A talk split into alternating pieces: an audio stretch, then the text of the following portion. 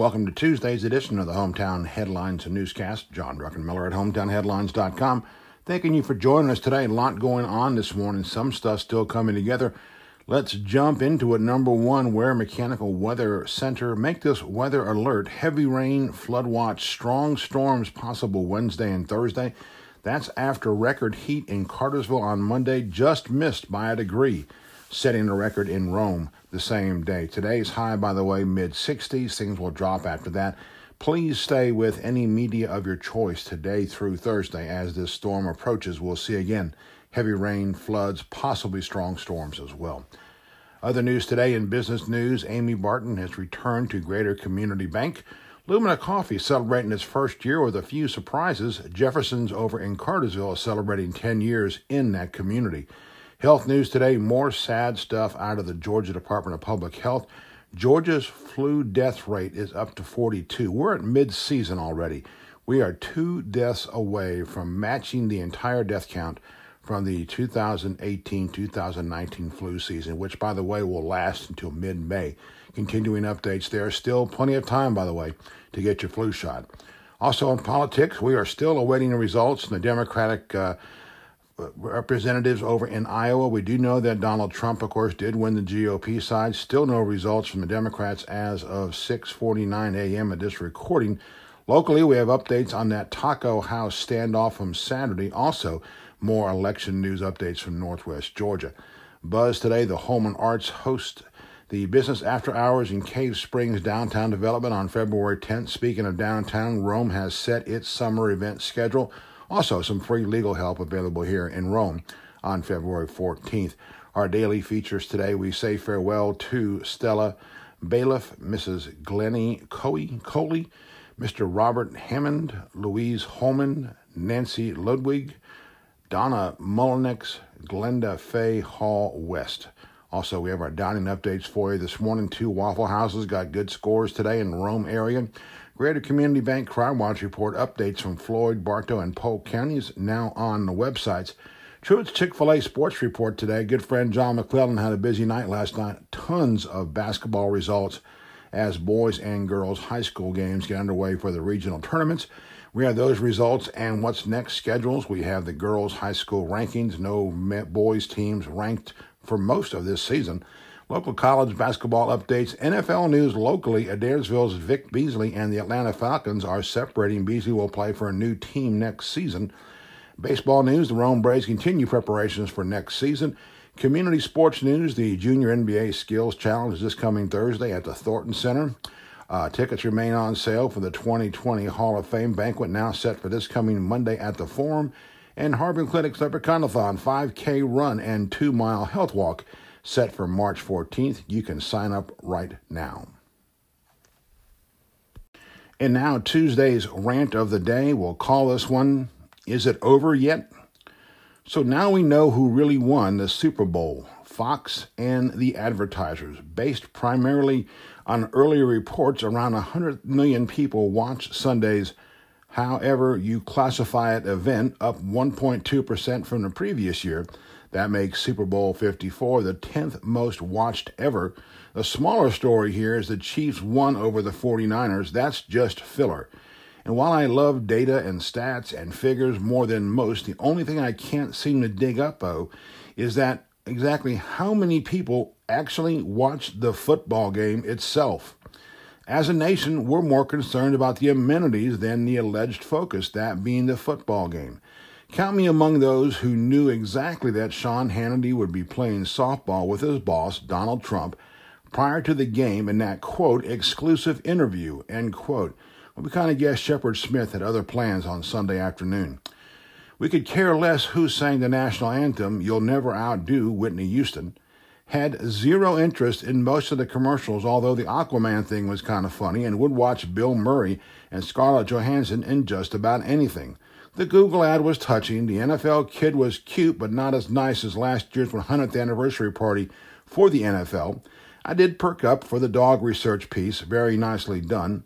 And who can resist Debbie Downer, Captain America, and Jim from The Office in the same car commercial? The halftime, sorry, I missed it all.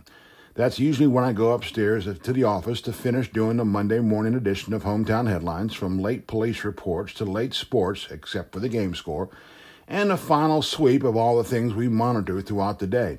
I'm usually back downstairs a minute or so into the third quarter, which was the case Sunday night. Post game, never a fan, although I would be if someone even came close to the passion and the heart that Joe Burrow expressed when he won the Heisman and gave his post Heisman presentation speech. That was one of a kind. Until then, I'd rather be scrambling on the remote trying to find a replay of an old Iron Man movie. And then, after three plus hours of in game hype, we learn that The Masked Singer returns following the game. Sorry, I gave up on masks after The Lone Ranger, or maybe Green Lantern. If keeping score, you know I just listed six bullet points here. What do each have in common?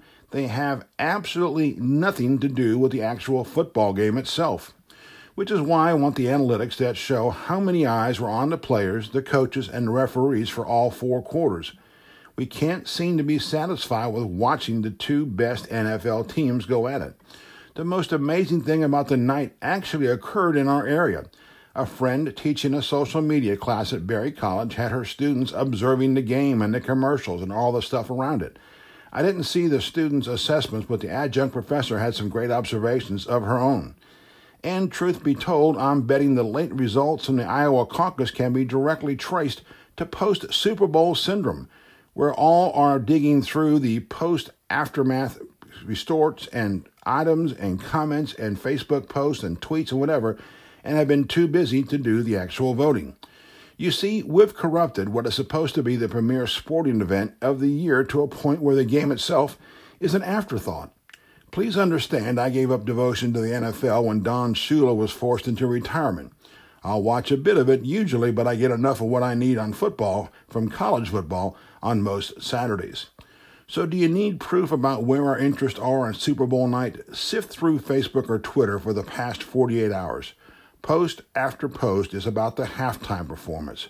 Too sexy, too erotic, not the wholesome image Pepsi perhaps wanted, although you know they had to be basking in all this social media whiplash.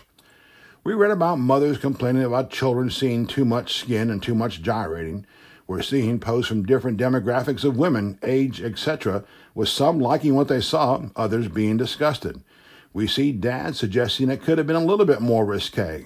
How can you do that? I don't know on live TV. Even some politics apparently were mixed in as Puerto Rico receives a much needed shout out of sorts from the halftime show. True story, I started to finally watch a video of the halftime on Monday afternoon only to be saved by a good friend calling with some incredible news to share. I mean, I wasn't 20 seconds into the gyrating when the phone rang. I never got back to it. I'm still assuming there at least wasn't another wardrobe misfunction. Forgive me for sounding old and crusty, that's not the case here. I'd just rather watch a football game than a protracted version of next week's People magazine filled with storylines in Hollywood and glitz and whatever. Of course, this entire rant has been for naught. The ratings are up. Number 54 goes down as one of the most watched Super Bowls ever. The social media interactions are zinging along here, drawing thousands and millions of eyes and somewhere J Lo was working out with a trainer in fading hopes of maintaining those sculpted curves. And now the countdown is on for the double nickel Super Bowl, number 55. Maybe someone will seize the Facebook recommendation about having the village people present the coin to be tossed before next year's game. Or was that a recommendation for the halftime show? Lord help us if that person was serious. Meanwhile, the bookies already are picking the Chiefs as the team to beat in the next Super Bowl. That is, if we can squeeze the game in between the storylines, commercials, and puff piece interviews. This is John Druckenmiller with HometownHeadlines.com asking you to stay with us today throughout the day on Hometown Headlines as we track the storm as well as the Iowa results and other news. Again, all available at HometownHeadlines.com. For now, have a great day in Northwest Georgia. Harry Musselwhite, please take us in and take us out with your rendition of Funky Druck.